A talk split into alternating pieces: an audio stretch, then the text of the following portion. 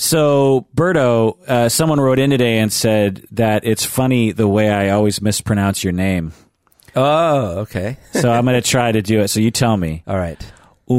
Umberto. That's really good. How about Be- Beto? That's not good. Beto. That's a, that's one version of it. That's my nickname. My, Umberto. That's not my familial nickname. Umberto. Eh, there's Yeah, like a so- roll in there So somewhere. the, yeah, the variants are Umberto. I I can't do that. I know, right? There's Berto, which is the the, the British, the English version. Berto. There is my dad's Berto, Yeah. and there is my mom's side of the family Beto. Beto. Beto. Beto. so there's a you know a kaleidoscope, uh, a rainbow of choices when it comes to naming me. Uh, so when you're, this is part of the problem. You know, we're in some emergency situation. You're chased, you're being chased, and you're about to call after me, and uh, you don't know what to say, and so the bad guys get you. So, Berto, do you know what a culture bound syndrome is? Culture bound syndrome. You, Culture bound syndrome. can you imagine I, what that I, would be? I don't think I've heard that, but I can imagine a few things. So I could imagine that you have been immersed in a culture for too long, and now you have a hard time changing to a different culture, oh, interesting. 'Cause you're you're bound to a culture bound to a culture. for too long. Okay, interesting. Well, that's what I want to talk about today. I want to do uh, a semi deep dive on this because patron, famous patron Lyndon, wrote in and, and said, I was fascinated to discover what run amok is not just. Uh, let's see. I was fascinated to discover that run amok is not just an idiomatic phrase. It is also a psychological phenomenon specific to a particular culture. Whoa. Can you explore some of the culturally bound syndromes? Oh, culturally bound syndromes. Yeah. I see. There are many, many, and they've been studied for a long time. So this is actually some sort of mental issue, but it's specific to a culture. Exactly. Whoa. So that's what we're going to talk about today. I, I looked up a lot of the research and I, you know, gave it some thought and blah blah blah. So this is going to be a deep dive. What do you say, Berto? I love it. Welcome to the Psychology in Seattle podcast. I'm your host, Dr. Kirk Honda. I'm a therapist and a professor bound within mainstream American culture. And my name is Umberto Castañeda, or otherwise known as Umberto Castañeda. Um, and I work at a local circus. Have you seen you? You saw Stranger Things too. Have you finished it? I did. Did, and when Dustin is doing the Oh yeah. wait, you can do the Chewy. roll of the I arm. can't You- do Chewy. By the way, episode seven was awesome. no, you hated it, right? I loved it. It was so. I, I was ready to hate it, but you know, I was really refreshed because I hate being in a consistent place and with a consistent tone. yeah, I like when it breaks out. yeah. like episode one of Star Wars. It, it really was a completely different experience. yeah. Like that. That could have been. if I hadn't set you up, do you think No. you would have liked it? No, Yeah, not at all. yeah. Like I was watching it with a friend, and uh, we were watching, and we didn't say a word because I didn't want to spoil the fact that this one might be a bad episode. Yeah. So the whole we you know we watched in silence, and at the end of the episode, I'm like, so, and he goes like, so. I'm like, what? And like. Oh, what were you going to say? I'm like, well, someone warned me. What did you think of this episode? Oh no, someone warned me of the episode. and we were both like, oh yeah. And then we just, for like half hour, we were just bashing it. God, it was so bad. yeah. Um, this episode is just for patrons of the podcast. So if you're listening to this and you're not a patron of the podcast yet, this episode will end before all of the deep dive content begins. If if uh, if my notes are any indication, it's probably about an hour and a half. If you want to hear the full episode, you have to become a patron of the podcast by going to patreon.com. That's patreon.com. Join the 600 or so other patrons by going to patreon.com. When you become a patron, you get access to hundreds of patron exclusive episodes in which we do deep dives into various topics. And when you become a patron, you don't have to listen to the vast majority of commercials that are on the main feed. And remember that a portion of your monthly pledge goes towards various charities that we support. Nice. All right, welcome to the Patron Zone, everyone. Uh, January 27, 2018 is our live event, Antioch, Seattle, 3 o'clock. Go to the Facebook page to find out more specifics, but really that's all you got to know. Go to Antioch University, Seattle, 3 o'clock, January 27, 2018. It'll be for about an hour and a half, maybe two hours. Then right afterwards at 5 o'clock, we're going to go to Jupiter Bar, which is a couple blocks away. And we'll have some drinks and play some pinball. So fun. Yeah, and we got Berto's going to sing. Do you know what song you're going to sing yet? I'm gonna. Uh, is there? Did you say there's a piano there? Uh, No, we could bring I one. could bring one. yeah. Oh, okay. Well, that could change. The, I mean, I have my keyboard that's pretty light. It's a 61. yeah. I'm going to sing a custom-made song. Okay. It's never Ooh. before been been uh, Like about psychology in Seattle? It's uh, very related, very apropos. That's awesome. In fact, the word apropos features heavily. This song is apropos of this Apropos of the situation. um, so famous patron Lennon is he just emailed me today and said he's flying out, and he's actually looking for places to stay. So i i he's you know he'll stay at a hotel or a hostel or something, and uh, we'll, we'll act, this the, the podcast will actually pay for it, for him to. Uh, get set up for a couple nights. Does he know how dangerous it is out here? yeah. And but you patrons out there, if you're in Seattle or the area and you wanna you Help wanna a you wanna help out. help a brother out, and famous patron Lyndon, uh, you can one either pick him up from the airport because he kind of needs a ride, you know, to and from the airport, and two. He needs a place to stay for like f- four nights or something, and maybe like he could stay at a different person's house every W- time. wasn't this uh, Charlie Manson's mo as well? yeah. Um, okay, so let's get into it. All right, culture bound syndrome. The definition is basically what you said. It's just psychological symptoms or dysfunctional behaviors with different expressions in different cultures, Interesting. or psychiatric or somatic symptoms that are acknowledged only in a specific culture and not acknowledged or see, or even seen in other cultures.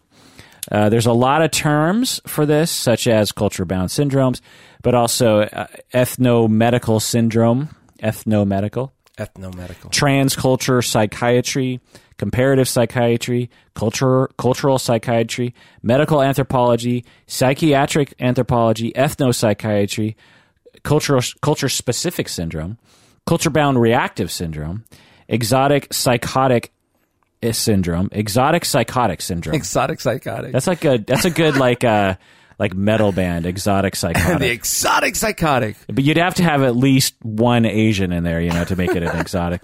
Mass psychogenic illness, mass hysteria, and epi- epidemic hysteria. So as as anything in my field, we just no one can land on a on a one term. You know, it has to be a billion terms. Does this like, for example, would uh, the Salem witch hunts? Yeah. So we'll get into that. That's All that's a good that's a good example. So let's get into the history of the study of it, not necessarily the dis- We'll get into we'll talk right. about all the different disorders, but let's talk about the study of culture bound syndromes. Going back to the 1700s and 1800s, philosophers like Rousseau and Mark, Karl Marx and Durkheim, they all pointed to culture as an important determinant of individual behavior. I mean, we didn't really have psychiatry or even psychology as we know it today Sure.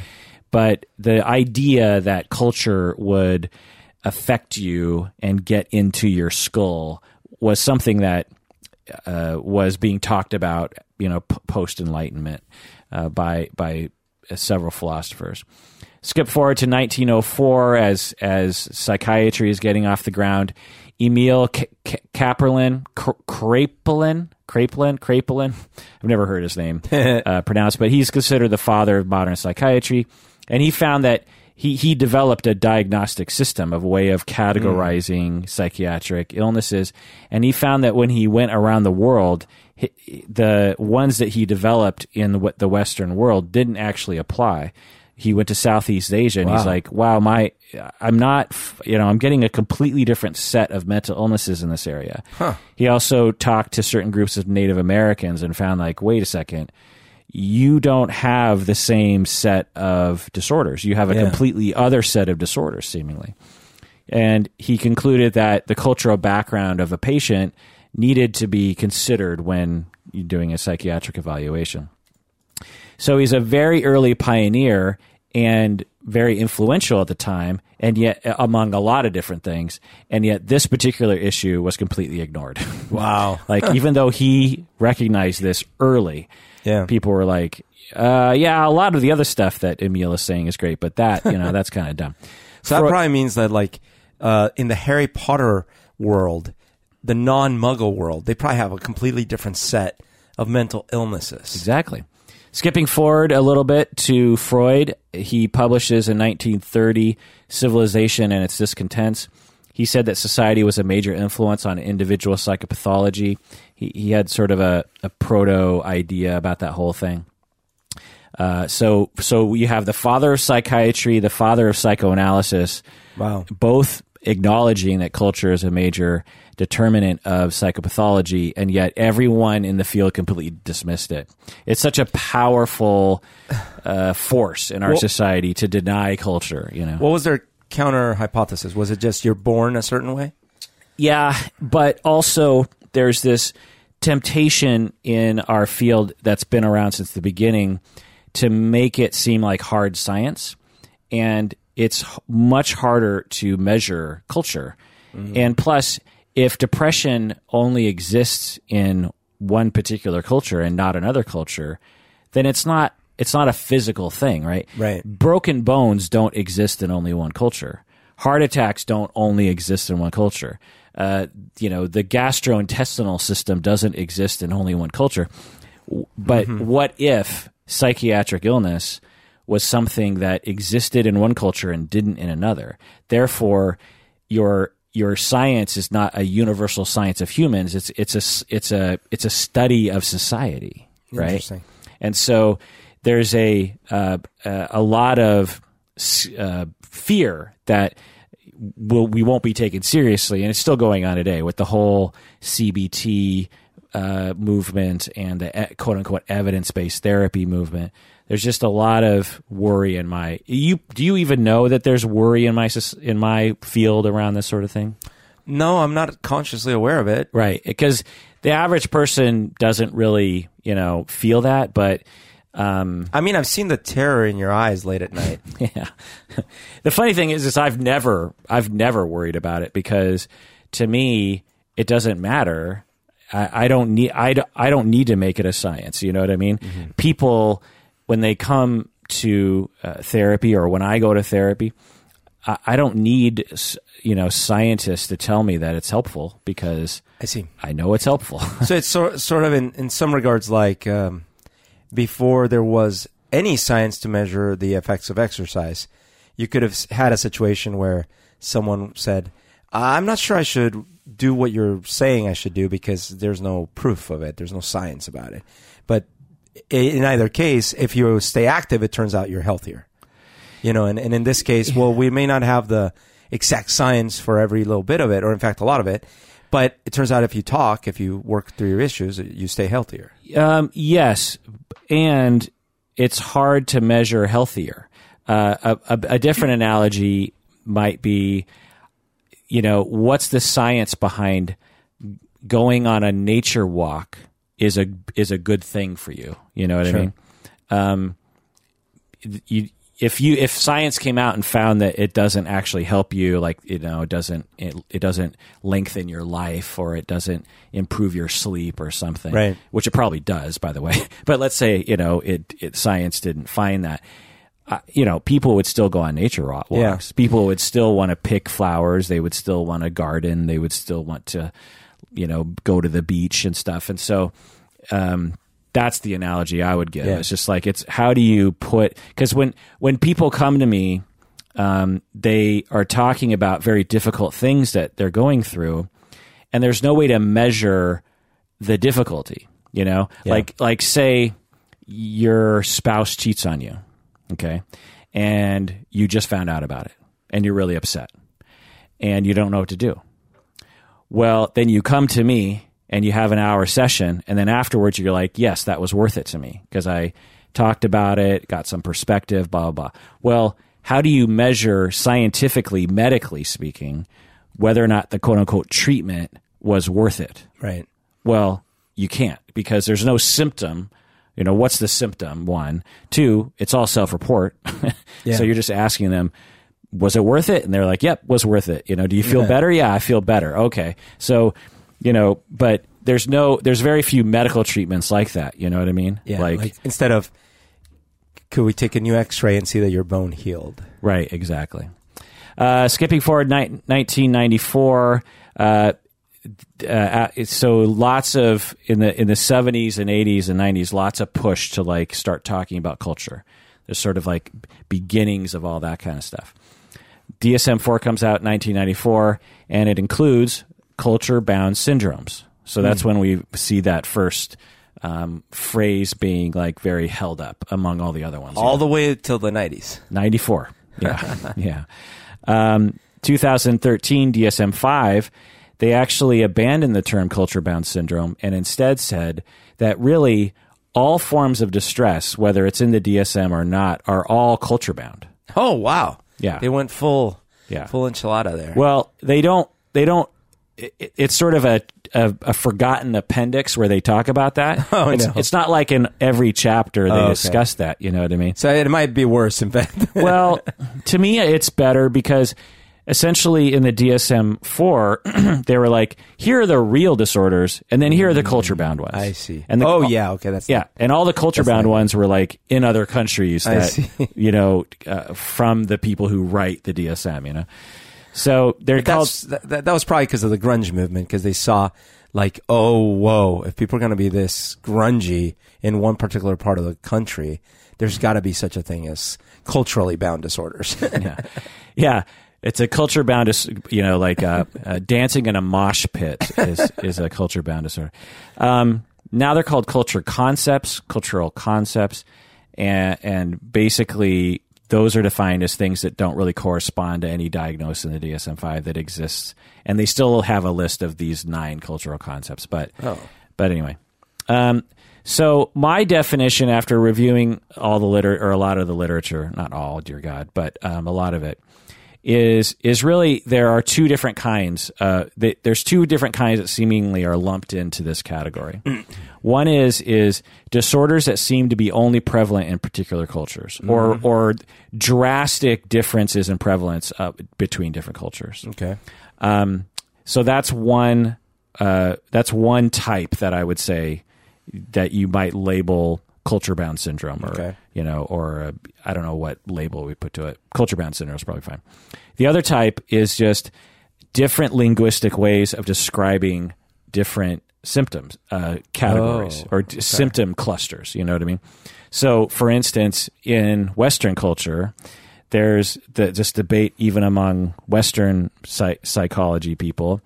It someone presents uh, with a set of of symptoms, and some people will label it as schizophrenia, and other people will label it as bipolar with psychosis oh okay and they w- and depending on the opinion or the sort of bent of the assessor they will they'll just nah that's this is more schizophrenia to me. Hmm. No no this is more this is more bipolar with psychosis you know or schizoaffective versus bipolar with psychosis. So so you know so if we extend that into the world one culture might label you know mm. these set of symptoms as depression whereas someone else might kind of lump in anxiety to that because anxiety often goes along with depression. I see. So in that case it's not that the the symptoms don't occur in the different cultures but they get labeled differently. Right. And by not only by professionals of which is sort of a western thing you know to some extent but by the by common the people, people, you know. okay. Um, also, uh, another example, is, once we get into it, is there's this there's a culture bound syndrome or a culture concept called Suchibai. In a, I can't remember where it is, but we'll get into it. And it looks a lot like OCD. oh So it's like, you, you know, is it just another name for Uh-huh. the same issue? Okay, so let's get into some of these. So you mentioned the Salem. Uh, so let's get into that. Um, that is what I would call a Western culture because that, that was that existed in the Western Right. world. It was just a culture that existed 400 years ago. So what do you know about the Salem witch trials and whatnot? Um, I, let's see. What I know is that there were. it's there started to be accusations of um, witchcraft, but uh, they weren't founded on you know anything real, of course. But what ended up happening is that there was this paranoia that developed where everyone started accusing everyone, and then uh, and then all of a sudden it's like, well, if it's almost like a self fulfilling prophecy. Clearly, if so many people are saying something is the case, then we must actually have witches, and then they would they went as far as like actually killing some of them or many of them. Um, Did you see the movie Witch? It's- Wit- the- Witch? The, Witch. The Witch came out 2016. Which one? no, I did not. Um, it it's it's really good actually. It has um, Anya Taylor Joy. She she was the girl in Split, the main Oh. girl in Split, Okay. uh, if I remember right. But uh, it's called The Witch. It's actually recommended by I think Noelle. She's always the one who recommends movies, and it's a extremely excellent movie about About that. that sort of riffs on this on this Oh, okay. idea. You know what I mean? Um, and it feels very real. Like it, like the costumes and the way they lived, Oh. and the the cabin they live in, and and you really get a sense for what life was like in early colonial America. you like know? the Blair Witch Project. Yeah, exactly. Um, so yeah, you have most of it right, but there's there's a bit to this in that uh, a bunch of people, particularly uh, girls and young women, exhibited very distinctive symptoms. It wasn't just like, oh, you're a witch, you know. It was, it was a, Oh yeah, it was a familiar. psychogenic illness that sort of spread through uh, the the population. There's speculation as to what it was. Like maybe it was a mushroom that people were eating, and it was giving people like hallucinations, or or like Okay. it was, or is it affecting the nervous system or something, or it was like some kind of weird. Um, enc- encephalop. What do you call like when the when your brain starts to swell? Oh, like an edema in the brain or something. I don't know, but Yeah. some some kind of physical element that resulted in this uh, widespread Right. psychiatric presentation. But there's also ideas that it was just it was just something. This is a culture bound issue where, uh, you know, they psychogenic. So we have to explain psychogenic illness. We've talked about it before Yep.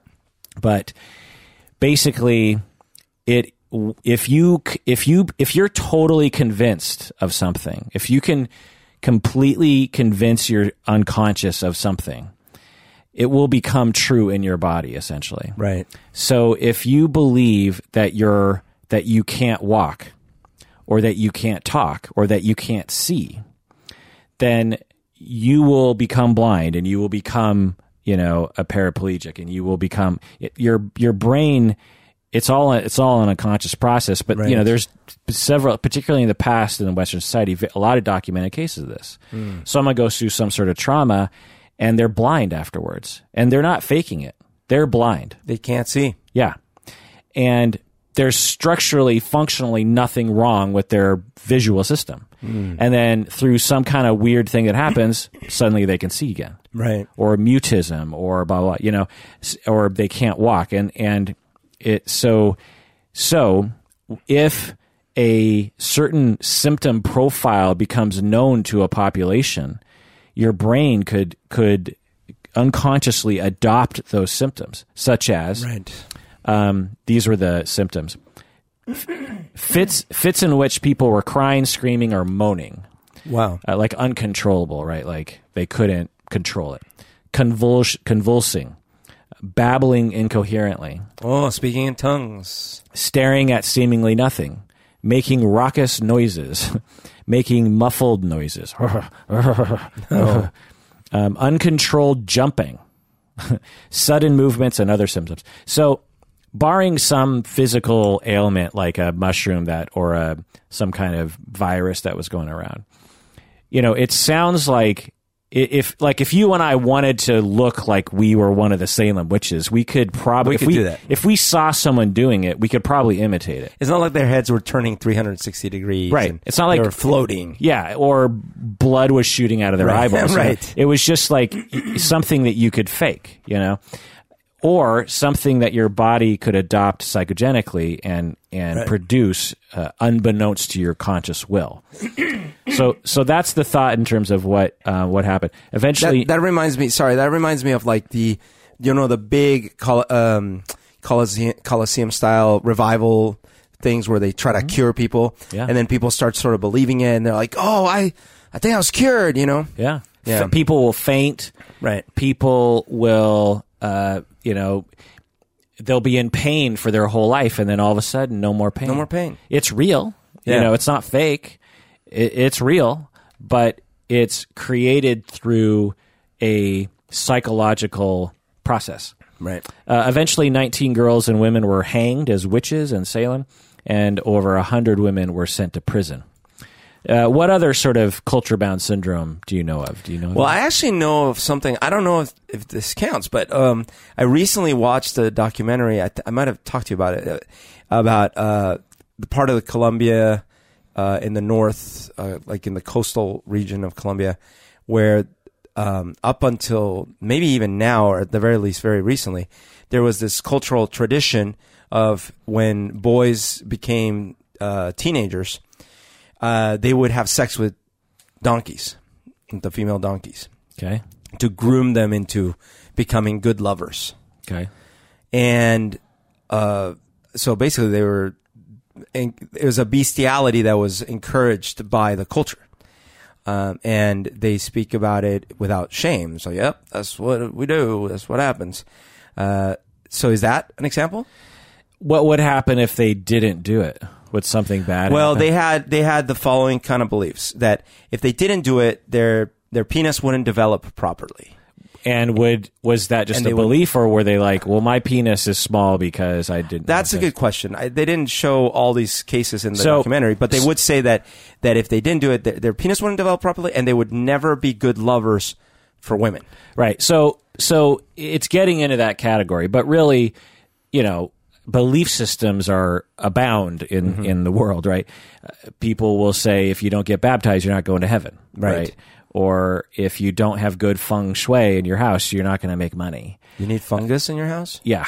And and so it's uh but if this a fellow in this area in Colombia were to not do this and then 10 you know 10 years later he's Unable to perform. and- yeah he can't he can't, can't get get an it. erection Yeah. or he is terribly depressed about it or something along those lines uh, I don't know well it's it's getting it that's so It's the- borderline. well such is the nature of this of this Yeah. conversation because actually some of these culture bound syndromes we're getting into might be a result of marginalization you know the the, the level of marginalization that exists outside of the western society is so high for some people Right.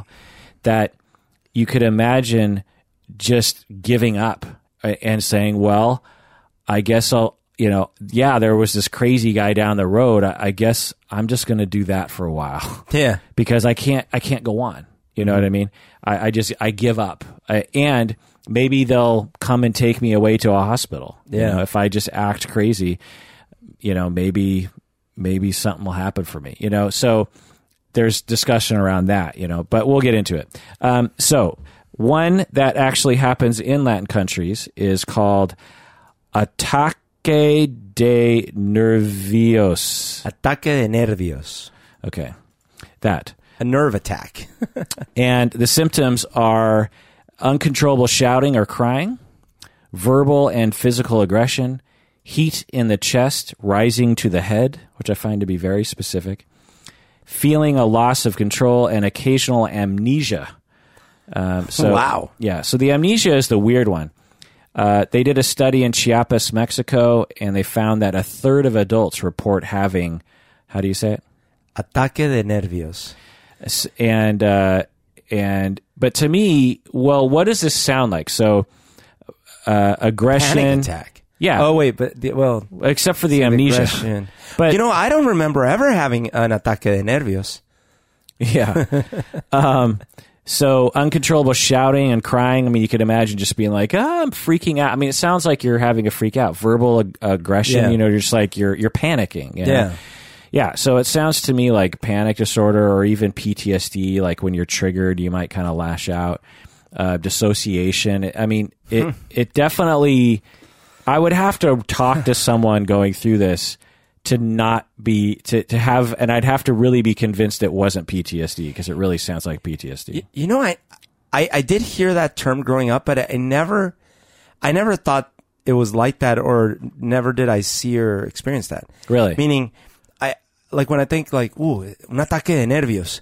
I, I remember that's an expression, Oh. but I, I guess I would have associated it with more like a panic attack, but without some of those other descriptions, like the the oh god, oh what's happening, Yeah. you know, like that kind of thing. Yeah. So, according to these researchers, there are, I'm guessing, medical professionals, or Mm. or even you know the few psychologists in Colombia. Well, they actually have a, a you know they Wow. actually use this as a diagnosis. or- Incredible. I, I don't know exactly, but but it's been around for a long time, a long long enough to be included in the DSM. Like I definitely remember, um, uh, there was this sort of reaction when there were bad news or the threat of bad news, and especially some of the abuel- abuelitas, the, the grandmas would, would do stuff like, "Ay bendito Dios, ay no no no no no," you know, it's like, "Oh d- my Lord, oh no no no," you know, like it'd be a very panicked sort of, but almost like acted out in a way, like exaggerated. Interesting. Like, "Oh bendito Dios, oh no no no no no," like that. Interesting. That I do remember. Yeah. And it was all about something I was doing at the time.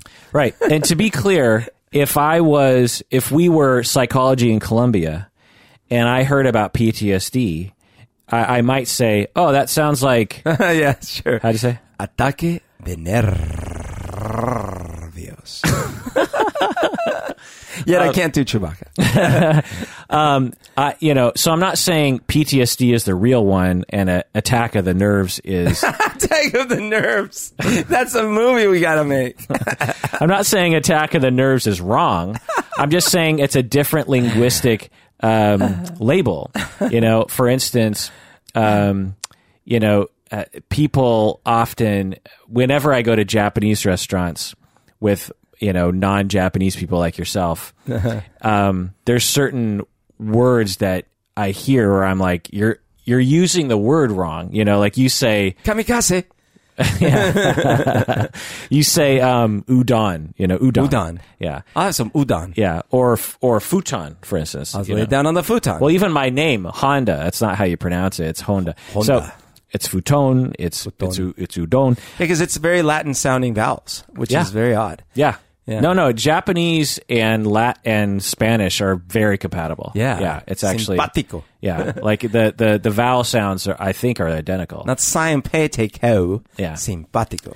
and so um, or other things like when people w- they don't really know what sashimi exactly means or they don't even really know what sushi means you know what i mean uh, and and so but that's fine it's just a different way of categorizing something you know it's just a Right. different linguistic word there's no right or wrong uh, you know it's just language changes and people Yeah. adopt different words and and so the fact that the DSM emerged out of the Western world doesn't mean it's the right, Right. linguistic system. You know what I mean? So when when uh, I was a kid, they were playing Shogun, the miniseries with uh, Yeah.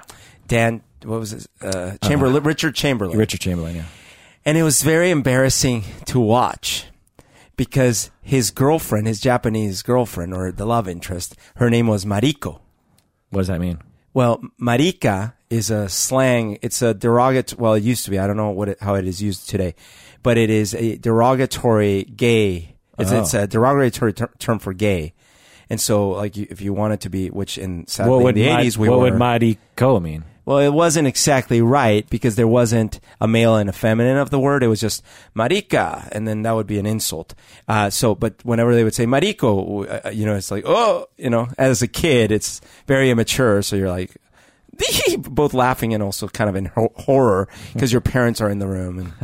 And So amok. We talked about running amok. What what does this mean to you when you hear that? Yeah, oh, that's a great question because I've certainly known the expression forever. Run amok. Okay, well, so it means like you know a bull in the china shop, like out of control, just like lay waste to something. Um, but but I don't know what it means. What's amok? Where where in the world do you think it comes from? Run amok. Well, not run, but just amok. Run am- oh, amok. Um, I don't know. Because run amok is a is a is a western is a American phrase. Amok is is the main phrase. Okay, I'm gonna go with Eastern Europe. Nope, Southeast Asia a- and the Philippines. A lot of the things we're going to be talking about come from Okay. Southeast Asia. Is amok a type of animal? No, uh, it derives from the Malaysian word mengamuk that refers to making a furious and desperate attack. Oh, oh, so you run amok? Yeah, you're you're you're well, so it's defined as sudden and short-lived outburst of explosive and assaultive violence preceded by a period of social withdrawal and apathy. But is it like you're running a muck? No, it's one word, amok. Amok. Yeah, Okay. amok is one word. So when you when you do minga amok or amok, it's it's you have a sudden freak out and you you just start like you know stabbing people or pushing people down or punching people in the face. Sounds like ataque de nervios on acid. and then and then after that you you become very sad and and depressed Oh. and ap, you know apathetic. Which Um, is not usually associated with the run amok expression. Right. Run amok in the United States just means like Man, he just ran amok of the whole conference and Right. destroyed the booths. Well, it's usually figuratively used, Yeah. you know, like like man, that people in that meeting they're running amok with Yeah. that idea. You know what I mean? So anyway, what what does this sound like in our lingo in terms of a, a DSM diagnosis that corresponds with it? oh, uh, when so they go into a burst and then later they're apologizing. Well, yeah, and they're very withdrawn and sad. Maybe bipolar.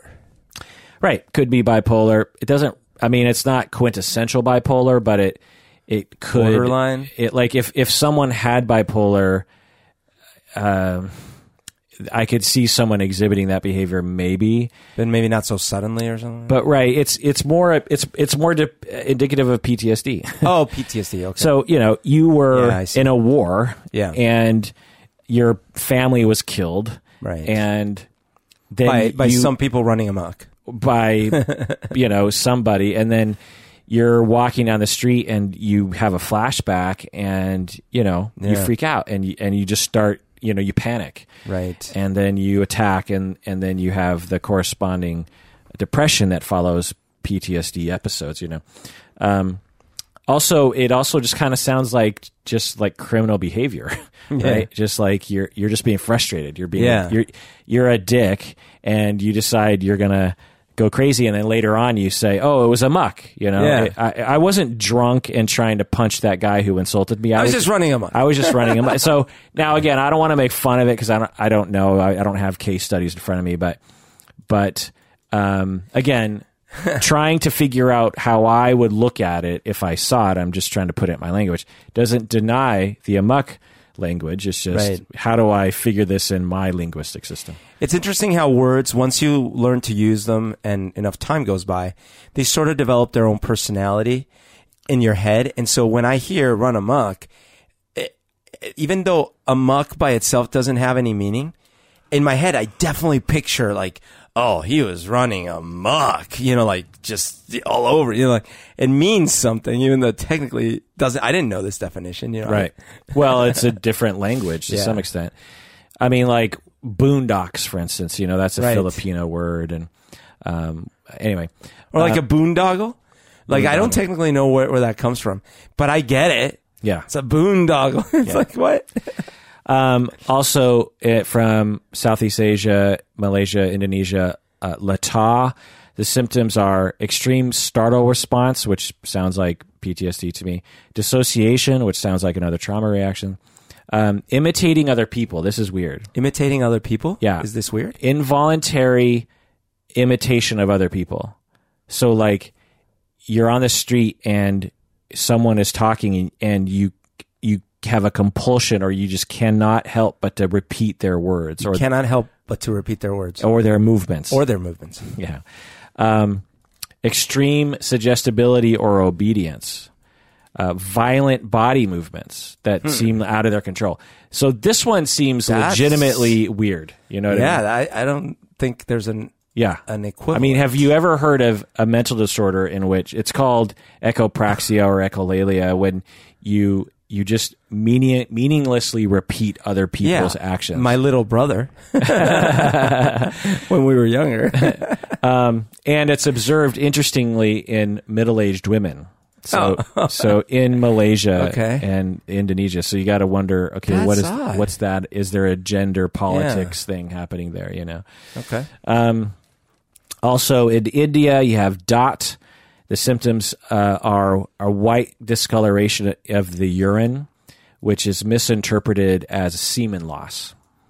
So, so this is one of those things where uh, it's it's it's an actual physical thing that's probably happening, and they think it could be like high oxalate or high phosphate content in the urine just for some dietary reason, and it and it makes your pee look white, Oh, okay. which would be weird. And it's which, called which, Dhat. Yeah, Dhat. Which logically you would say is oh maybe there's some semen in there. You know what I mean? Because that's Sure, the, that's right, the other right. thing that comes out of this hole, Yeah, yeah. and it's white. you know I mean? And so, but it's actually some other kind of condition. And what ends up happening is people in India who suffer from this, they fall into a depression, they get anxious, they have somatic symptoms, and Oh, they, have, wow. they have sexual problems. But to me, what this sounds like, just on the little bit of reading I did, is it just sounds like a misinterpretation of an actual medical condition in which it, it be, and because of that misinterpretation it, Then freaks, it it, freaks you out. Okay. you know what i mean So, So- so, actually, the, the, the symptoms you end up developing are probably very similar to the same symptoms we would develop if we think we're, you know, sick on have some way. like having a tapeworm or something yeah, like having it like what some ridiculous notion like that. By the way, uh, what about like the vapors? You know, in Western Yeah. society where pe- women would faint because they would have their their corset or corsage, whatever right so that's a real medical problem corsage. in terms of you uh, you are restricting the ability to, of your lungs to take in enough oxygen but then And- it develops into this like and oh, it develops into it and you have a symptom vapors. where you're high, you know, you Yeah. you're lightheaded or you faint easily, and they look for reasons for that because they don't really understand how oxygen and the and the you know and women are seen as weak anyway. And- Yeah. and, I don't know where the vapors come from, but I, I do know that they used to believe that vapors coming from swamps Oh, would. Um, this is before they understood germs and everything. That vapors coming from swamps would actually make you sick. which is not a bad guess, right? It's like that. Don't go in a swamp because it's probably full of, but you don't know what it's full of, so it's just full of vapors. Well, um, it's completely false because swamps have no. There's no like human viruses. You know what I mean? Like the flu doesn't exist in a Oh swamp. no, no, no, no, I mean not. I mean, a into- swamp you could, I, mean, suppose, drown. But Flies. There's uh, all sorts. Of, there could be decomposing animal bodies. There could be any number of things. That, yeah, but but the amount of the amount of things that were threatening humans in cities was like far greater than a swamp in Mm-hmm. What nature. about a crocodile? Another one is called is generally called genital shrinking um, in West African countries. Wait, and there is genital shrinking. Yeah, in West African countries, in China and Southeast Asia, it's also called Koro or genital reaction retraction syndrome. Genital retraction. So, so in two different cultural regions Okay. of Western Africa and then Southeast Asia, you have a very similar syndrome, which Okay. which raises a question of, wait, so if, if these very you know if these cultures that don't have much connection to each Uh-huh. other have a very similar psychiatric issue, does that mean that it's more universal? and it just doesn't manifest as much. and it just doesn't manifest in, Yeah. in Western culture for whatever reason. You know, But but what i- what is it? So they they what? so it's different in different cultures, but in West Africa, it's it's believed that someone can actually steal or alter your your genitalia, your penis, your breast, or even your vagina. What? So so so for instance, a Ghana newspaper reported a case of a 17 year old uh, boy who claimed that someone came up behind him while he was getting water, touched him, and he felt his penis shrink until it was no longer visible. Just disappeared. Yikes! So, uh, or women will say, some stranger cast a spell on me, essentially, and my vagina closed over.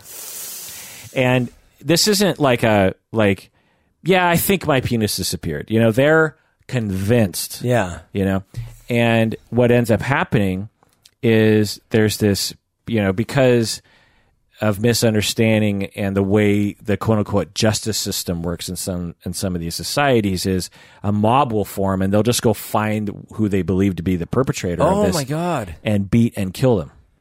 Oh. So so there so for example in 1997 there was an outbreak in Ghana around this kind of issue and there were in the in the in the newspapers reported 8 people who were killed. Oh no. Uh, Se- Senegal similar 8 deaths one year, Nigeria in 2001 14 deaths. Uh, in, uh, in other West African countries, that deaths- sounds so similar to the Salem thing we were talking about. right. So this is just the reported cases, one, Yeah. and they're only the deaths. Oh. They're only the reported deaths. So, uh, how about all the people who get beat almost Yeah. to death or like, you know, very badly beaten? And then probably ostracized after that. right. So it, it's a, it's not just a casual mental disorder that you know it has like consequences Oh on people's lives. Um, and in in in China and Southeast Asia, it's it's not there's not so much mob justice, but there is a belief that um, it, it, it, it it's I don't know if that one has to do with other people taking your penis away, but there's people who will say they believe their penis has disappeared. You know what I mean? So um, now this one is a legitimate culture bound syndrome. I think you know it's it's it's like the Salem witch trial. You say Yeah. right? It's a a culture psychogenic issue. You know what I mean? Yeah, that seems like that. because have you ever heard of such a case in North America? No, Of- or South America. Well, I Right. don't know, other countries, but not You never heard of it, but in in you know in Af- West Africa, it's such a common understanding that this could happen to you oh that that all you have to do in some communities is come when you're coming back from the river. All you have to do is say that guy over there just did a you know a thing to me. Yeah. he took my penis, and then a mob will form, and they go kill the guy. They don't even check to see if his penis is gone, Wow. which it obvious is not obviously has not gone away. And as soon as they kill the guy, then the penis comes back. You know what I mean? Yeah. I so wonder. so it's a gent. So if you stopped that kid, that seventeen year old kid, and and said, wait, wait, wait, you know what happened? That guy, he took my penis. How sure are you that your penis is gone? That'd be like hundred percent, hundred percent sure. right. You know, and it's so you know contrary to evidence, right? It's it's Wow. a it's a it's a psychogenic temporary delusion essentially that other that society buys into. You know, because I doubt that some kid is like, um, I want to go kill that guy or something. But which raises a whole other question. Maybe that's it, right? Maybe the kid had a minor homosexual experience with a guy and he doesn't and want he the was- guy to yeah. you know like and he just you know who Sure. knows what is happening but i suspect that people legitimately believe in it is the thing Whereas here in Western culture, we developed the notion that you can detach your penis. detachable penis ding, ding, ding, ding. um so yeah so it's very interesting two different distinct cultures have a socially constructed dilute uh, construct an Right. idea that gets under the skin under the skull into your brain yeah. and you are 100% convinced of these events right It's incredible. yeah. It makes you wonder what we're being convinced of in ours. uh, in Thailand, you have Phi Pob, the belief that you're possessed by a spirit. There's a bunch of random symptoms of that. Oh, hey, well, there's all the exorcism stuff. Yeah. Right. So now with those ones, you know, some of the people will actually think they're possessed and they act weird. Yeah. Right. Or they're just legitimately delusional or Yeah. sick, you know. And they'll think they're possessed by demons. and then someone else looks Yeah. at them and goes, "That person's possessed by demons." Um, Pisu in Sri Lanka is symptoms: uh, burning sensation in the stomach, coldness in the body, hallucinations, and dissociation. Um, to me, it sounds like an actual stomach problem, or a fever, or even like anxiety or PTSD. I mean, Western society, we we we, we barely started recognizing PTSD recently, Right. and and it is a and it makes total sense that humans across the globe would when traumatized a percentage of them would have PTSD Yeah. later and it would be a very confusing thing to people, right?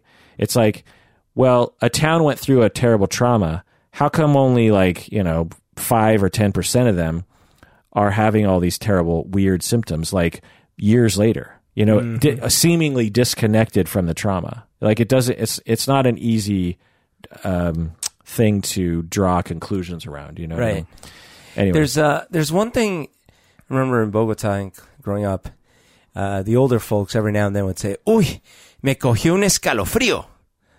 And I don't know how my casual cojones are cold. me cogió is uh, grabbed me. So uh, a cold uh, escalofrío is like a cold rush or a cold mm, syndrome, if you will, grabbed me. Um, and so I think it was meant in different in different ways by by different people, depending how they were saying it. But sometimes it did. It was the implication was like something actually came from the outside, a cold wind, and took root in them, and for some amount of time, and then that would lead to either illness or.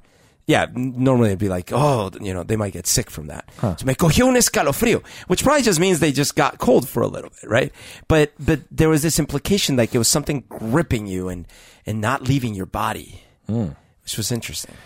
So in uh, Bengal and India, especially Hindu widows, uh, you have Suchi Bai. The symptoms are excessive concerns of cleanliness, washes the money. You wash your money because you're worried about it being dirty. You you hop while walking to avoid dirt because. OCD. Right. It, you wash your furniture and you remained immersed in holy holy water. Um, right. It sounds exactly like OCD. Yeah. And especially with Hindu widows, you would think that you know you're worried about dying because your spouse died. You know.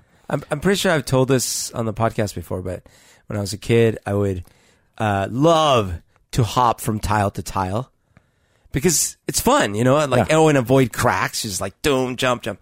And one time I'm walking along with my dad, and my dad gets so pissed. Because he thought you're being superstitious. Yeah, he's like, "W- stop that. And I'm like, what? It's like, why are you being superstitious? And I'm like, super, what? Yeah. well, I know about this. I know about this thing. And, and, and I, first of all, I had never heard of the saying. Plus, it it wasn't a saying in Colombia. It was a saying here. Hmm. The whole break your mother's back thing. Yeah. But he was like, oh, I know about the, you can break your mother's back. And, and he says that. And I'm like, my break the what? Yeah. And so I'm like, no, I was just jumping the, and he, he was like, he wouldn't have it. He, he was sure I was being mentally manipulated. So to be clear, I'm not saying that Suchi Bai should be labeled OCD. My the tone probably comes across that way. What I'm oh, saying is, yeah, I'm saying could. Oh, stupid Indians! this is just that is not what I'm saying. What I'm saying is that it it isn't it interesting that in another culture they have something, and it, it's more specific to that because it's it's it's specific to cleaning things. You know what I mean? Because OCD is bigger than that in our linguistic system. Anyway. So another Latin uh, disorder is called susto or es- espanto. Sí, el espanto. What's that? Uh, the espanto is, uh, like a scare, a big scare. Okay. So the symptoms are a strong sense of fear that one has lost their soul. Or, and it results in anorexia, weight loss, fatigue, untidiness, and withdrawal. Oh, that's very extreme. I never saw that. Yeah, or or a combination of those or something. Again, a study in Chiapas, Mexico, found that 59% of adults and 48% of children experience some symptoms of susto. Wow. Yeah. Yeah. I mean, so my my recollection was again, a lot of these things are because of uh, this mystical superstition mixed in with the Catholic religion, right? Mhm, yeah. So it'd be like, you know, a black cat. Me cogió un espanto. You should ask your dad. espanto. About, you should ask your dad about these because he probably knows about them. Oh, that could be. Although mean, he was so right, but he probably would be so dismissive of any of it. But if he just if he knew of su- Sure. susto Yeah, yeah, I should attack ask. of the nerves, Well, actually, he was obviously very well aware because he accused me of superstition. But uh, but but it was more like the again the grandmas would see something and be like, "Que espanto," you know. But I, I I don't I didn't know about the whole like my soul has left me. Well, I guess something. you could also just ask your other relatives, you know. About, Yeah. You know, next. Uh, in Japan, you have Taijin Kyofusho. The symptoms are intense fear of interpersonal relations and belief that body parts uh, give off offensive odor, odors and displease other people. What does this sound like in Western culture? Well, that also sounds a little. Uh, wait, so they, they don't want to touch, right? No, it, it, intense fear of interpersonal relations, Or- or of so interpersonal of of, of uh, you know interacting with other people. I mean, extreme introversion or something, or uh, I, I don't know. Social anxiety. Oh, duh. Okay, social anxiety. Introverted people are, Are- not, are not- afraid of talking to are people. not right in the head. I get it. Yeah. Okay, so so social anxiety. right. So again, because Japan comes from a different linguistic system, you know, I it's see. a different. Another Japanese thing, uh, hikikomori, is a. Have you heard of it before? Nah, nah. You you know of it. It's a growing syndrome am- among young men in Japan. oh, where is it? Is this where they have uh, a predilection for like underwear and stuff like that? Or That's something else. Oh, okay. uh, it's it's when guys will lock themselves in their apartment in Tokyo and never come out. oh, Essentially, so the Ready Player One syndrome. um, well, I don't know the plot of that. Oh, um, okay. Well, se, he's a gamer and he's always he's locked in. So Yeah, um, but this is before video games were really huge. Oh, anyway, so I don't think I knew about this. Yeah, it's it's this it's this kind of epidemic in Japan because um, a lot of family members are just really concerned about certain guys who will they they they, they you know they they go into adulthood they don't have any friends I see. they get an apartment and they they buy they start collecting you know they they get obsessed with collecting things Do and they in become Japan hoarders there's a, as well? what Or hoarders as well? um, I wouldn't say hoarding, but Okay. they just become like micro interested in one particular anime girl of some sort. You know, I see. and they buy all the pillows and the figures and the and they just never they never leave their apartment and they they, they don't interact with. What do they do for money? Um, they might have a job, but they don't. They don't Go to the work, they come home. yeah, and that's, it. Yeah, and it's just this growing concern, you know, Ah. um, because J- Japan they're experiencing, you know, if if current trends continue, there will be no more Japanese people on the planet eventually, or there'll be so few Yeah. that you know it'll be like a white tiger or something. You know what I mean? They'll be like these very rare individuals Because they're not re- reproducing. it. yeah, they're not. And and part of the problem is these um, is these guys who just don't are aren't interested in interacting with anyone, let alone you know a romantic partner of some kind. Does that mean that there's a lot of Japanese ladies looking for love? so there's that, but women in Japan have a similar attitude Oh, around like you know. Um, now there's plenty of Japanese people who are very recognizable to mainstream suburban America in terms of like they want to Sure. get married and they want to have a, a brood of kids and, Sure. and they do But just an alarming percentage. but there's a but there's a rising percentage of young people who just they're just like what's the point in getting married yeah. and what's the point in having kids and that sounds like a hassle so interestingly, I, I think there's a contingent of uh, lonely single males in this country that are heading in that direction too. right right so it, it makes some sense in terms of one um, as society creates freedom essentially Yeah. because you know a 100 years ago That was not an option. it wasn't an option f- for a number of reasons. Right. Um, well, go back 200 years ago,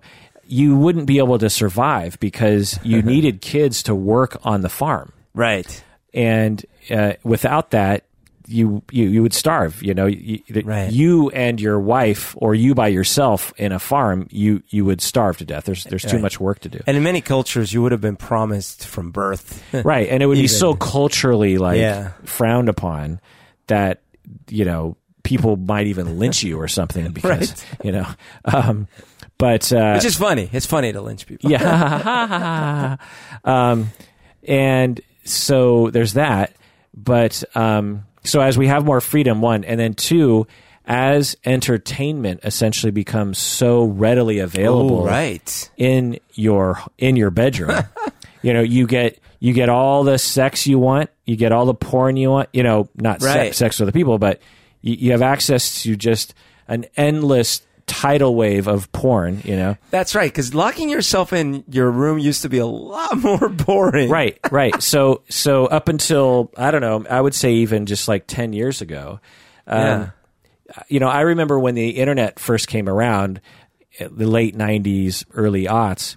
I remember like you could exhaust the internet in maybe like four hours. Yeah. you know, you you could probably go to you know a majority of the viewable websites. I remember I've probably told this story before, but I remember late '90s, early aughts. A friend of mine, Chris Glover, you know Chris Yeah. Glover, he emailed me, or he wouldn't emailed me. He probably just told me. He's like, "You got to go to this one website. It's really cool," and it was about Lady Di Oh. and it, the whole website w- t- by today's standards the website was ridiculous but it was like it had like an interesting kind of story or yeah like Yeah. about lady di and and it was and it had updates or something on it and Oh gosh. and it was like, whoa, cool. And I don't give a crap about Lady Di. You know what I mean? This is before she even Yeah, yeah. passed away, I think, right? And so it was just like, who cares about royalty? I don't know. But I would go to that site like every now and then because it was one of the only sites that had anything worth going to, you know? I had a roommate in college for for a couple of years, but uh, when we first, you know, we first got internet in the apartment and stuff, and I remember him telling me one day, like, "Oh man, I've been downloading porn nonstop," and I was like, "What?" Because when I tried to download a single picture. It- was so annoying, right? Because it would go like line by line. Do you remember this? Yeah. downloading on your little modem is like line, line. So I couldn't imagine. But the guy was so hungry for it that he would just sit there and wait and wait Yeah. and wait.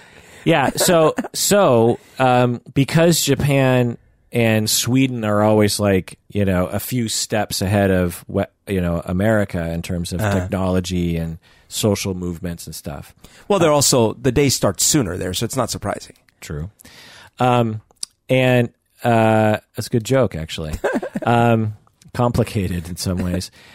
Um, and actually, I, I, I saw a thing on Reddit today that Japan, when they pull people around the world, would you be willing to die for your country or go to or fight for your country? I think that was it. Would you be willing to fight, you know, in war for your country?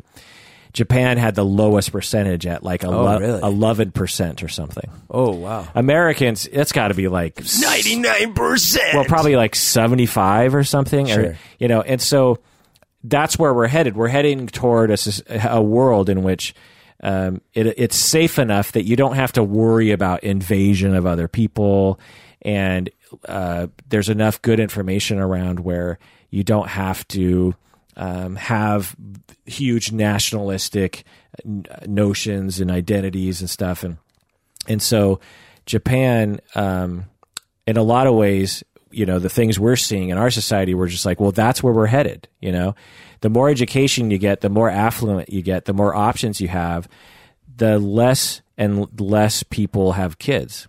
Uh, less and less people have any kids, and then Yeah. of the kids they have, it's less. You know, yeah, but also another thing that I think is true in Japan that's happening right now is Japan's culture, the way that you raise kids and the way that you interact with people, particularly men, is very hands off. You know, it's it's very like you know how we have notions around like independence and you have to be strong Right. and emotions are bad and men don't cry. Well, Japan has that in spades. And the you know like whenever you watch a Japanese hero, like th- you know think of a Japanese hero. stoic. Yeah, he's always like the most beyond.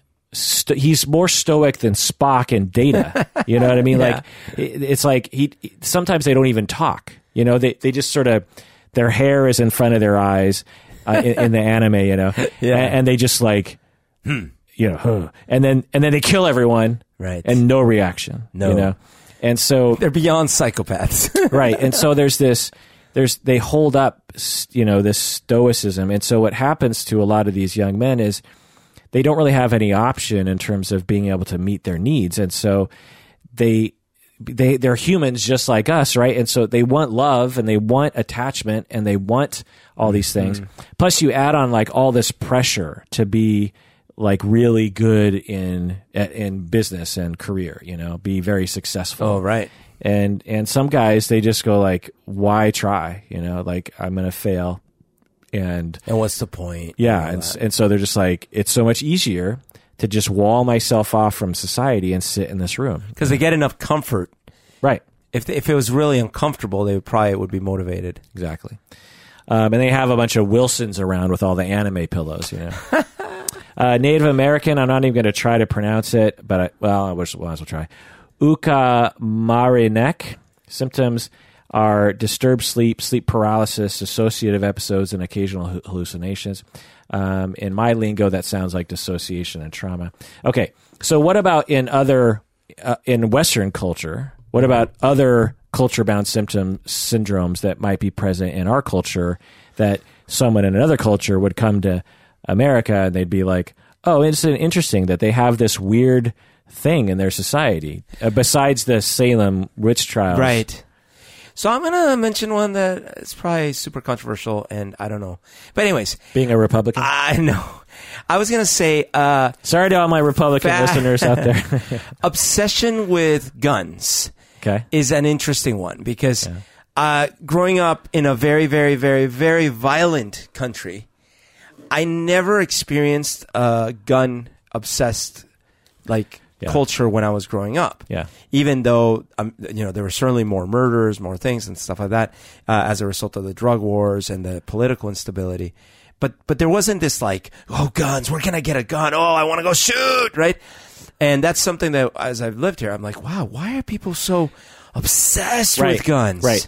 Uh, barring the political nature of this, if a West African psychiatrist came to the United States and studied the people, they'd be like, there's a small subset of people who, when you even suggest that there might be some law passed that could, um, you know, slightly limit their Right. access to guns, of which they already have 20, so why are they worried? um, they experience extreme rage. Extreme. They're very motivated, and they become Yeah. they can become very anxious, Yeah, anxious and angry. Absolutely. and they start they start literally lying awake at night, yeah. w- worrying that the ATF is going to bust in their And door. stockpiling the very next day. And- right. yeah. And so, um, so from their perspective, they're like, this person is delusional and they're suffering, and it doesn't make any sense. Right. So, so yeah, you you know. I I didn't hear. I didn't see that in the literature, but you But could could absolutely be. come up with that. And then another one that I was thinking about was uh, these. I guess I was going to say serial killers, but uh, one thing that I realized was that there might very well be a lot of serial killers across the world, and you just don't know about it because it's easier to kill in other less uh, public well, cultures. Well, right. So, like so again, s- someone from another culture come could come to the U.S. and be like, "There's something, you know, there's something wrong with with American. There's something about American society that produces a particular odd, very rare disorder, but it really only seems to exist in America, which is this sudden urge uh, to." Uh, rampage kill and kill like a bunch of random people like Yeah. like if you wanted to, you could absolutely, uh, if if your linguistic system allowed that, you could absolutely identify that as a mental illness. Right. And people out there who are in the business, and you're like, wait a second, the DSM doesn't have that in there. That's blah blah blah. You know, uh, understand that the DSM. uh, Okay. Anyone who's in the field understands that the DSM has changed Yeah. every time it comes out. Right. So at there there were times when they said being gay was pathological, was a was a mental illness. If you were gay, if you, were to be homosexual, helped and cured. you had a mental illness on the level of bipolar, depression, panic, schizophrenia. It was all the same. Okay. Today, no one thinks that, and it's not in the DSM. Mm-hmm. Okay. Or very few people think that. Let's put it that way. So, by its nature, just on that one alone, you have to say it's a cultural it, it- culture changes and our definition of mental illness changes. Well, it's the same with all the other disorders, you know. Uh, Yeah, the DSM is not flawless like the Bible. well, and you know, flawless is is not the right word. It's it's it's not it's a ling- it's a linguistic system that's trying to describe something that's extremely amorphous. Yeah.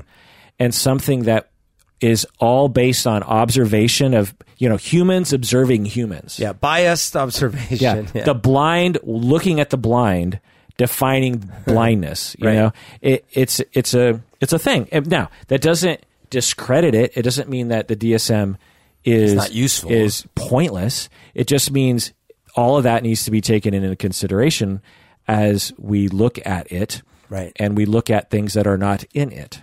Like psychopathy, for instance. That is not in the DSM. yeah. Most people understand that psychopathy is a thing, and it's not the same as what is in the DSM, which is antisocial personality disorder. There's overlap, but it's different.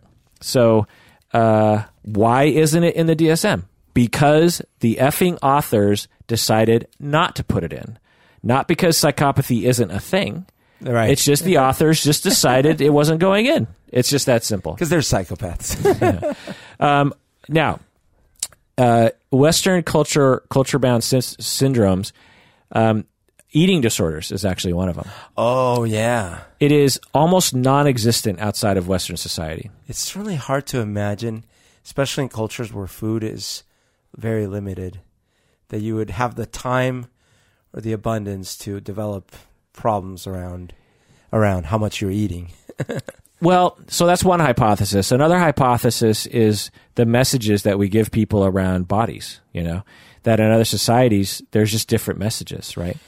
I, I, I suppose you're right on that for sure. At the same time, certainly, you know, even at least at the very least, U.S. values through movies get promulgated Right. worldwide. So, as Hollywood infests the rest of the world, mm-hmm.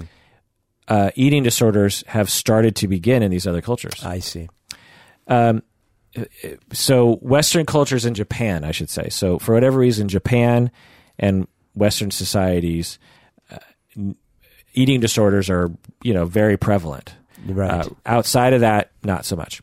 But there's a difference between Japan and the United States. You know that is regarding body dysmorphia, eating disorders. Um, is it the split among the gender or gender split? Or Uh, it has to do with that kind of. okay, well, let me see.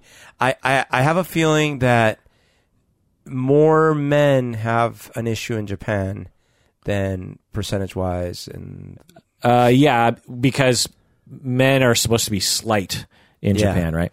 Um, it's it's the opposite. It's um, that in Japan they don't care about muscly men. okay, Like if you want to be a, a cool dude in Japan, uh, you don't get big muscles. Like Okay. that is not.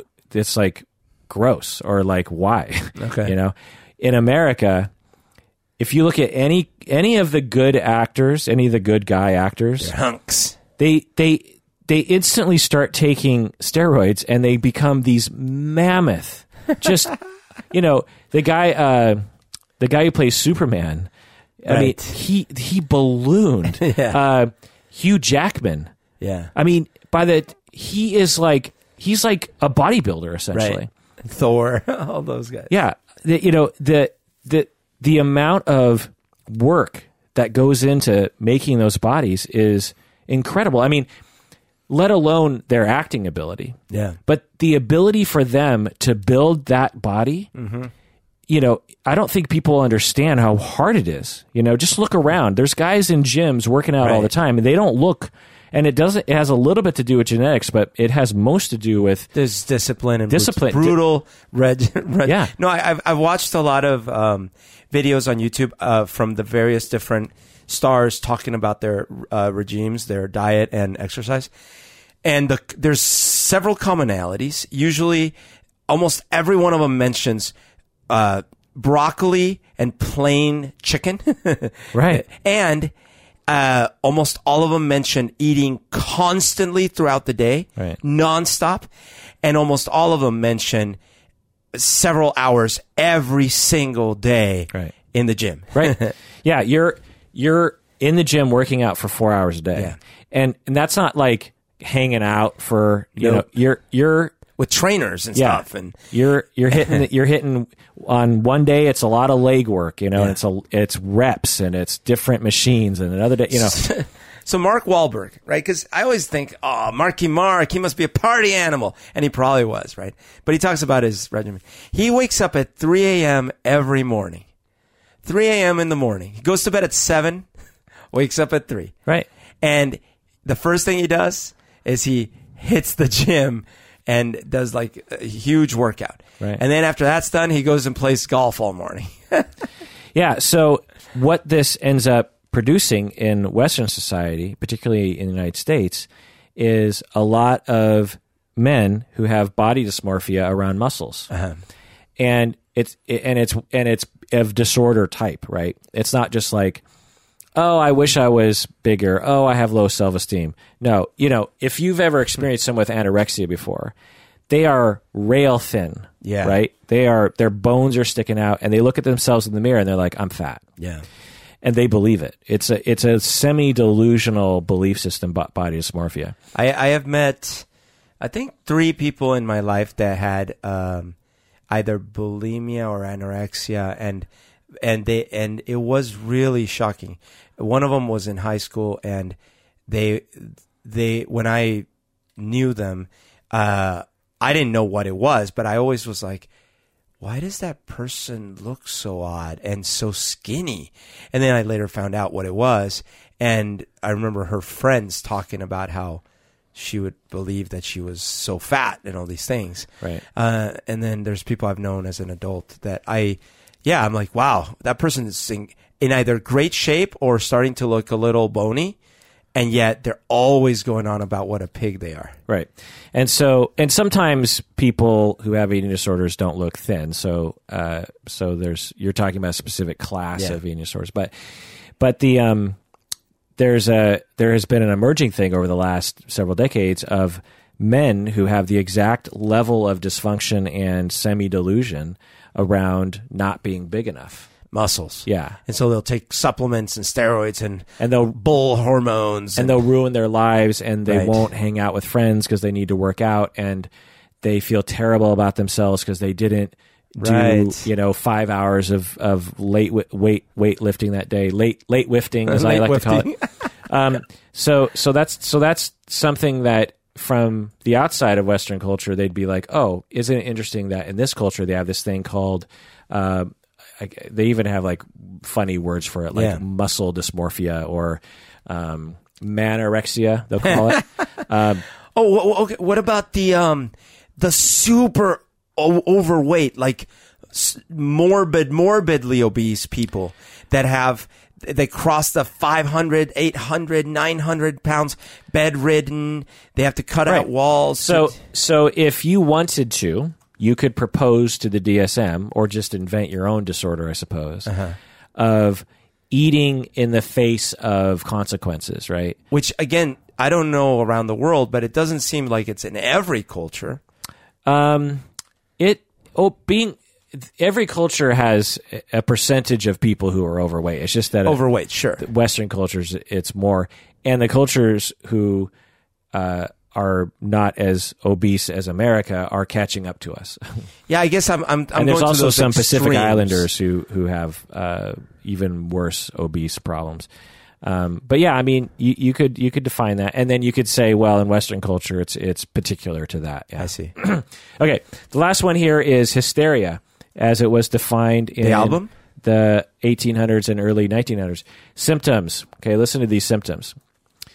Con- conversions, you know, like psychogenic paralysis or blindness or deafness. Various somatic complaints like feeling pain somewhere. Psychogenic numbness in part of the body, tremors, muscle spasms, irritability, being bothersome to other people, vomiting, hiccuping, anxiety, depression, excessive sexual desire, erotic fantasies, wetness between the leg. I guess. Wait, for- is this for- what they would call like? Oh, women have women go into hysterics, and they would need to have their. Uh, what, Yeah. they, they give laudanum Yeah. and the magic wand and Yeah. stuff like that. Yeah, yeah. I mean, this is early psychiatry, so people had different ideas about what it was, and there was, of course, you know, little research beyond case see. studies at this point. But um, hallucinations, fluid retention, uh, wetness between the legs. I like that. Feelings of heaviness in the lower abdomen, which sounds like you have to go number two.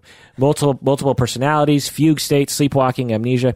So again, this is Western society where they're like, we have this thing where, and, and hysteria was a known psychiatric condition from you know the mid 1800s until the mid 1900s. It was Wow. a, it was a strong diagnosis. We don't say it anymore at all, but it, and and when I list all those symptoms, it's like it's everything. Depression and anxiety are in there, Yeah. as one of 25 symptoms. Oh, so maybe they just like grouped a ton of stuff and called it hysteria. that's one way of looking at it. Another way of looking at it is that uh, at the time there was you know something in the air that was being socially constructed, in which uh, people would psychogenically produce these this symptom cluster. I see. because there were conversions in there too, where you would go blind or deaf or numb or something, you know. And or was it a medical problem that they were suffering from? You Yeah, know, was it just- some virus we don't know of? Right. It's hard to know. Okay. So, I do imagine, you know, like a doctor in the 1600s or something. First patient comes in, you know, examines them for like half an hour at the end. It's like, mm, in my professional opinion, I think you have hysteria. yeah. Next patient, Yeah. same thing. Next patient, same thing. Right. All day long. Hysteria, hysteria. And we do that now. Yeah. Uh, autism is one of those words. Oh, sure. ADHD is one of those words. Yeah. Um, irritable bowel syndrome. right. Uh, I think Crohn's disease, if I'm not mistaken, has. We've just broadened, but we still have right. the catch-alls. Right. Um, okay. So, Berto, why do we have different syndromes in different cultures? Um, well, I can definitely see uh, the role, as we were talking about several of these, that uh, cultural boundaries, cultural uh, uh, cultural anxieties, uh, uh, belief systems, superstitions. Uh, a lot of these can play a role in triggering the, or, or at least setting up the environment that could trigger some of these things. And those aren't universals. You know, those aren't like not every culture believes in the same set of things and whatnot. Right. Um, and also, uh, different cultures are at different levels of advancement, especially in, you know, a few hundred years ago. But even nowadays, there's a dramatic difference in, in, uh, advancement technologically and otherwise between the first world and the third world. And so there's, uh, there's pluses and minuses in both directions. So in one case, we have too much abundance, too much free time, too much random entertainment at all times. And in the other case, you have too much, too little too little food, too little information, too little exposure to more in- things, you know. Right. Uh, and along those lines, if you are uh, uh, of a routine of minor survival, shall we say, Yeah. and you have a job to do in your community every minute of the day, it takes you out of yourself and you can't really get anxious because you, you, you got a job to do and you're not you're not thinking about that random heart murmur you have or um, and or you believe in an afterlife very heavily and so you don't really worry about death. Um, right so along those lines uh, a list i came up with. Different cultures even think about the self differently. They think about personality differently. And therefore not only will it the self manifest in individuals differently but assessors will look at it differently you know. Also cultural concepts regarding the nature and causes of illness you know. If you believe that someone can steal your penis with a thought and it's very real to you eh, then that could happen to you you Right. could have you could have a psychogenic bel- belief system that will lead to an unconscious semi delusion Right. whereas if you don't have that belief system then that'll never happen Or or in the case where you believe that there are such thing as curses, that someone can actually curse you, Right. and that that could take effect. Right. Uh, the th- the the situation in Western culture is we used to see a lot more conversions than we do now. So hundred years ago, there was a lot more psychogenic blindness, numbness, paralysis, as opposed to today. That's it happens, but it's very rare in Western society. It's very rare for uh, someone to psychogenically become paralyzed, whereas hundred years ago it was so common it was something that was frequently talked about and incorporated in hysteria So I just realized something that um, has been happening in part of my family over the last like decade or so, and uh, it's there are some members of some part of my family that are extremely religious, and they believe, but they're in that weird. It's not like they just don't believe. They don't just believe in like the Christian faith. They believe in the very superstitious kind of mystical version of it, right? And so there are demons constantly doing battle. There's uh, there's definitely witches. There's hexes you can put on people, curses, all these things. And so what's happened in the last, like I said, decade, is there started to be this thing where one of them accused, like uh, you know, the other person of having cursed their part of the family, and so then they don't talk for years and then there's all this drama of like, oh no, no, no, and then the other one will accuse the other, and then Meaning been- that they're like, my life was shitty for a couple months, and that's because Aunt Jane cursed me. Yeah, like and and that like they went to a, sh- a witch or a shaman and they they literally put a hex on our part of the family, Uh-huh. and that's why all these bad things have happened, and that's why we don't want to associate with that person. Wow. And and so I've been you know, and I see my family through little windows of time when I go on vacation, and I'll be and I'm like, hey, how's such and such. Oh yeah, that's the problem. And then I'll See that like- voodoo doll over there? That's Yeah. that's, that's Aunt Jenny. We Right. we we now you have to stick something in here when you walk into right the room. and it's so bad that that sort of recently one of one person in the family developed uh, health uh, problems and there's at least a few members that believe it's because of their affiliations with the dark arts or whatever Yeah. Now, we're making fun of it, or I'm making fun of it. People can believe whatever they want to believe, unless a belief system is ultimately detrimental. And I think ultimately a belief system like that, based on your description anyway, yeah is detrimental because it's like, it has done a lot of damage to the family right, if you believe that ill will from another human being can, you know, literally ruin your life, and and you believe that your the string of bad luck you had was because of ill will from another person, then you're completely justified in hating that person or even like trying to physically hurt them. Yeah. You know? Anyway, this is why i actually never start from the position that everyone is entitled to their own opinion yeah. I actually, I, I, I, I now start from the position of, hey, uh, like FYI, all of us, technically speaking, we're entitled to believe whatever. But just be aware, all of us, that in many cases, as soon as we start believing very dogmatic things, odds are you're going to infringe on other people. Right. Yeah. It there are respected people in the science community who have come to that same conclusion because like for instance with vaccines for example Yeah. Which is an easy one to kind of attack but it's like well no so let's let's go further afield let's say like someone who believes in um in homeopathy or something Okay. so, you know, what's the harm, right? Because it's just sugar pills. You know, if you believe in homeopathy, then you believe that this this pill can help you in some way. If you don't believe in homeopathy, then you're watching someone take a useless sugar pill. Right. Now, there's actually cases where they actually do put harmful things in those pills, but Let's assume. For but let's this, assume yeah. you know most of them are just like you know physically inert. Yeah. Um, Well, what the what these scientists have concluded is that if we allow that belief system to go unchecked at the very least, it it propagates an anti-science, anti-evidence mindset that can blossom into anti-vaccination Yeah. where you, when that that person is looking at homeopathy and they're like I don't care about the science Right. I just care about anecdote. S- scientists can go to hell. Anecdote, yay. yeah. And particular anecdotes from particular people who are incidentally trying to get Sell me. lots of millions. homeopathy is a very lucrative, billions of dollars come in from homeopathy. Right.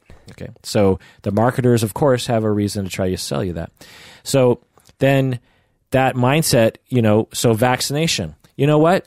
Vaccinations feel wrong to me Right. because I, I have to take my you know 18th month old child into the mm-hmm. doctor to be traumatized by these needles the baby's crying there's blood you know sometimes and and you're putting what in my baby my Right. pristine perfect baby's body He's And- not sick. Why Yeah. are you? Yeah. and for a month he was acting a little funny and Yeah. like that this is not right you know Yeah. a mother knows best Yes. right anecdote knows best science can go to hell and then now you have people with polio and like Measles, measles and like people are having you know kids are dying and stuff and and um you know you have the flat earthers okay so the flat earther thing same thing right Right. it's like well what's the harm right they you know who cares they and probably the flat earth thing.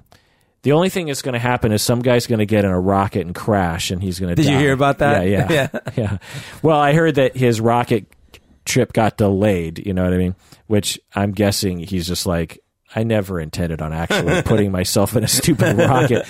But anyway um which i just find to be just like one of the dumbest things. It's like you realize there are other ways you know what i mean? Like like you could you could use a balloon for example you know what i mean That's right. Or- proven. Yeah. Proven. Mech- oh, but it's proven by the conspiracy, by the. or like uh, put a just put a camera on a balloon and like yeah i just you don't have to launch yourself in a rocket The problem with the camera is that uh, the waves get intercepted by the governments and they get changed.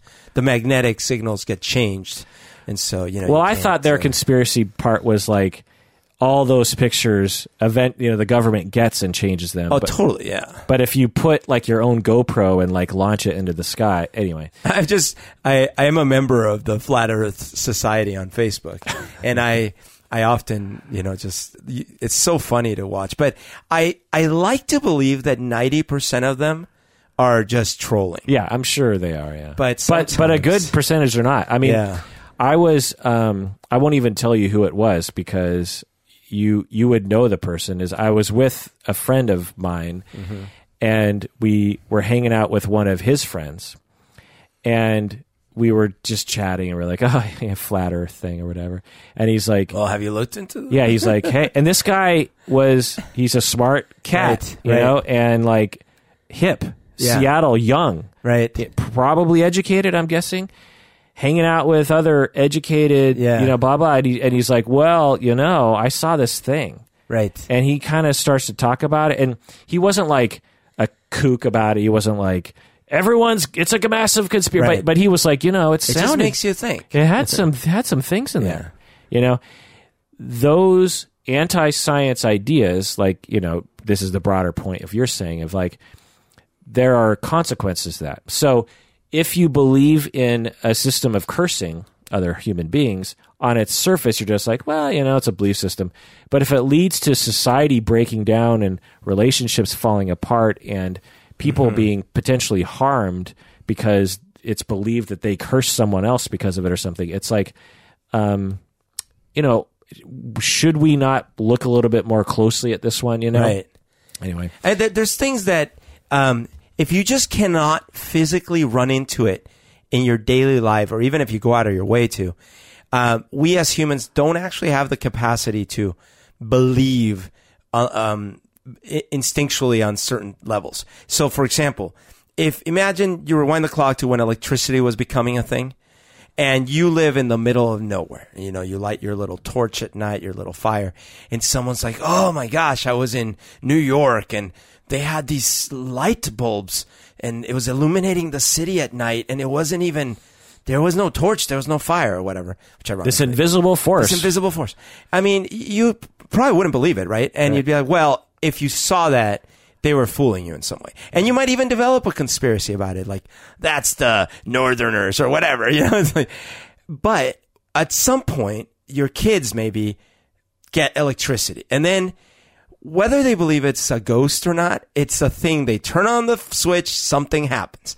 But with the circular, the globe Earth, a human can't physically feel it, experience it, right? Without maybe like seriously going up in a rocket. you know? but the and you know right. So it's that's why it's it it's seen a resurgence because Yeah. When it came out, I actually did a mental exercise really quick in my mind, and I said, if I had to convince a flat earther Right. that the Earth was round, spherical, what would I say? You know, like what what is this? Because to me, it's like such an obvious thing. Yeah. But I was like, what would I say? And I and I was like, I was having trouble coming up with something. One because I hadn't prepared for it, you know, and and I don't do that kind of Yeah. Um, it turned. I did a little bit more kind of looking at a couple articles in terms of what points you might be able to say, and I was like, oh yeah, duh, of course you could say that. You know, there's Sure. there's there's I could probably list literally 300 things. You Right. know what I mean? But the and, thing and is, none of them would sadly work. But well, but at least they'd be like, it. You know, because what a lot of what I did initially, what I did the mental exercise at first, I was like, well, it's just obvious. Yeah. You know what I mean? I did that with with oceans. Um, I saw this thing about maps, ancient ancient maps, and in one version or as many versions, they had a ring of water as the border. Yeah.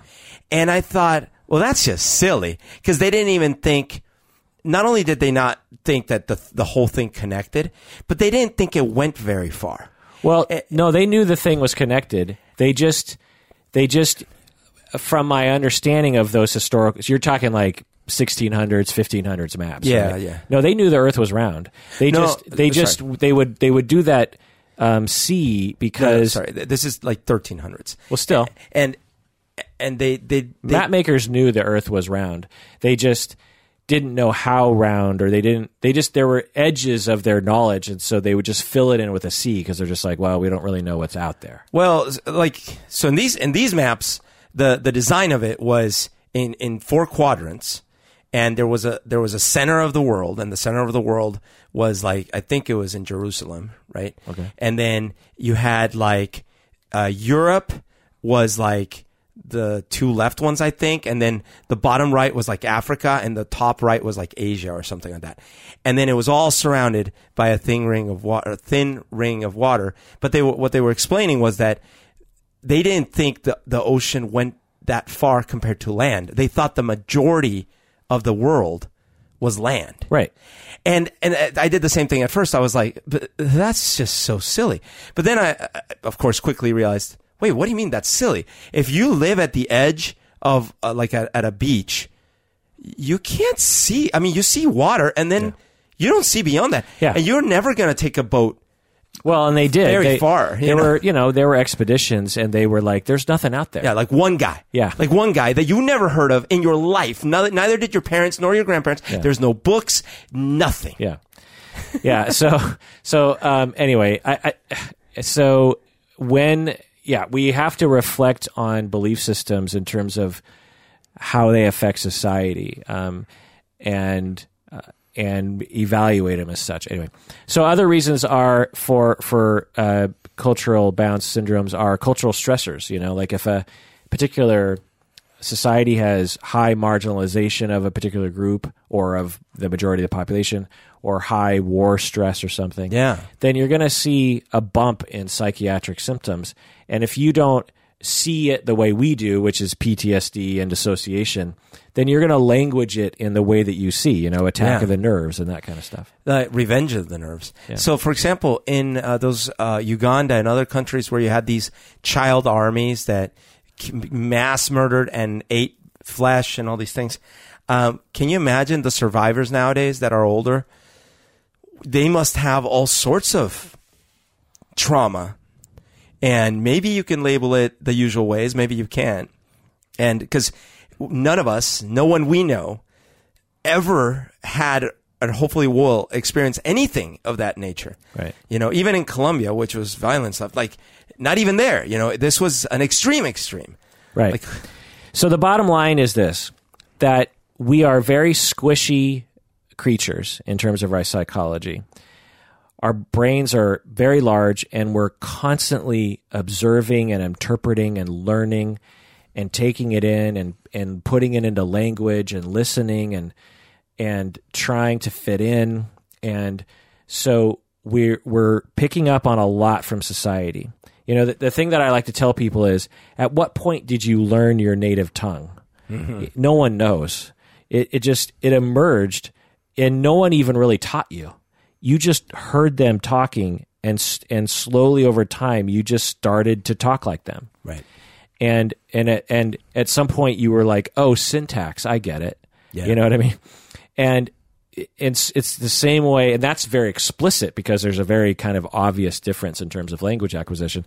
Think about all the subtle cues you get around Yeah. like what crazy means and what stress means and what you do when you're angry and what you do. You know, these are very subtle things that you pick up. Also, there's a biological reality to this in terms of all humans have a nervous system, and so the manifestations of abnormal conditions, shall we say, is limited to the physical reality that the brain and the nervous system and the mm-hmm. body, you know, exists. It's not like one culture has a mental disorder in which people explode spontaneously because it's, just- it's just not physically possible. Right. What we see are different variations of kind of similar things, you know, memory problems, uh, crying a lot, violence, outbursts of emotion, um, believing something bad has happened to you, feeling threatened, being afraid, um, you know, but different cultures will Right. will kind of language it differently and it'll manage and it'll manifest differently because you are taught a different sort of thing. You know, like like in 100 years ago or 150 years ago for women, it was acceptable for women to, to faint. You know what I mean? And so um, you could imagine that, uh, and it was like, uh, it was like if you wanted to be feminine, when when, when something uh, among certain circles, I'm guessing, when something bad happened, it was almost kind of sexy in a way. Yeah. You know, very. It's like, wow, you really proved your feminine cred, cred by fainting when that when the news came down that that the war had started. You know what I mean? And so it, those get under your skin, and and because we're squishy beings, and we're not t- fully in control of the major, we're not in control of the majority of our brain. Then you know these weird things will manifest differently given the things that we've learned and given the things that we've that we've uh, picked up on. Also, we have a um, we language things differently and we see mental health differently. And that all interacts with all this as well. So um, as a result across the globe among different cultures in different times you're going to see different constellations of symptoms in different prevalence rates. And you're also going to see different ways of describing all these things. Right. and so it gets very messy very quick Yeah. and that's the beauty of of my field is that I will never know it all and there will always be another episode of this podcast to make. Yeah. Infinite. Well, that does it for that episode of Psychology in Seattle. Thanks for joining us out there. Please take care of yourself, all of you wonderful patrons, because You deserve it.